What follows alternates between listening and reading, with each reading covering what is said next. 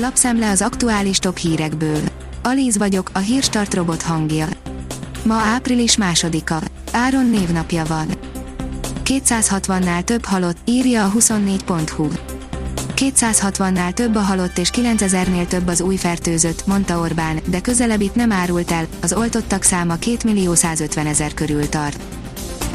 A G7 írja, sokszor belefutunk abba, hogy már nincs értelme lélegeztetőgépre rakni ápolók a kórházak leterheltségéről.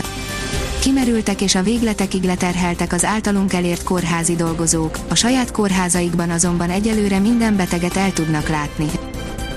A három szent nap, írja a Demokrata. A keresztények legnagyobb ünnepe Krisztus kereszt halálának és feltámadásának drámai napjai, húsvéti hagyományok nagypéntektől a föltámadásig. A növekedés szerint több mint ezer holtestet szeretnének azonosítani Magyarországon.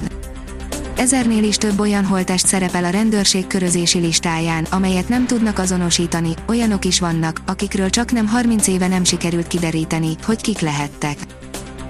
Az M4 írja, egyik avatásról a másikra szaladhat Mészáros Lőrinc a következő másfél évben.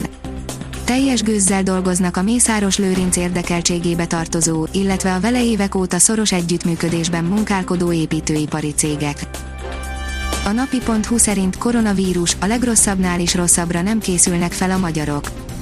Egyre több életerős fiatal családfenntartó esik áldozatul a járványnak, ha nincs végrendelet, megfelelő rendelkezés a bankszámláról, törlesztési biztosítás, a család egy hirtelen haláleset után komoly anyagi problémákkal szembesülhet. Orbán Viktor, hamarosan látványos hatása lesz az oltásoknak, írja a hiradó.hu. Orbán Viktor miniszterelnök interjút adott a Kossuth Rádió Jó reggelt, Magyarország című műsorában. Az Agroinform írja, növényvédelmi előrejelzés, most kell nyakon csípni a moníliát. Az őszi árpa a bokrosodás vége, míg az őszi búza a bokrosodás állapotában jár, a repcék általában jól teleltek, a szőlő még nyugalmi állapotban van, az agroinform.hu 2021 évi 13. heti növényvédelmi előrejelzése. Húsvét, ismét megnyitja a rakpartot a főváros, írja az üzlet és utazás. Ismét megnyitja a gyalogosok és a biciklisek számára a húsvéti hétvégén a Pesti rakpartot a fővárosi önkormányzat, közölte a főpolgármesteri hivatal. Péntektől négy napon át ismét birtokba vehetik a gyalogosok és a kerékpárosok a Pesti rakpartot a Margit híd és a Közraktár utca között. A 444.hu oldalon olvasható, hogy Orbán szerint a kötelező oltás Magyarországon nem lenne járható út a miniszterelnököt is foglalkoztatja, hogy mi lesz, ha több vakcina lesz, mint ahány beoltott, vizsgálják, hogy lehet-e oltani a 16 és 18 év közöttieket. Az F1 világírja, Aston Martin, előre szóltunk, hogy néhány csapat hátrányba kerülhet idén komoly kritikát fogalmazott meg a Forma 1 szabályalkotóinak címezve az Aston Martin csapatát irányító Ottmar Safnauer, aki állítja, tavaly felhívták a figyelmet arra, hogy az aerodinamikai regulák megváltoztatásával néhány csapat nagy hátrányba kerülhet. A kiderül oldalon olvasható, hogy hó is hullhat a jövő héten.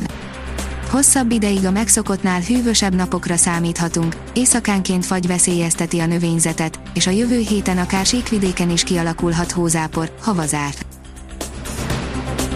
a Hírstart friss lapszemléjét hallotta.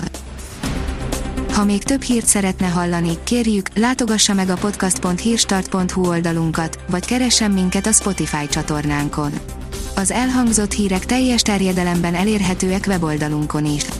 Ha weboldalunkon hallgat minket, az egyel korábbi adás lejátszása automatikusan elindul, beállíthatja, hogy az összes korábbi adás, vagy csak az aktuális tematika hírei következzenek.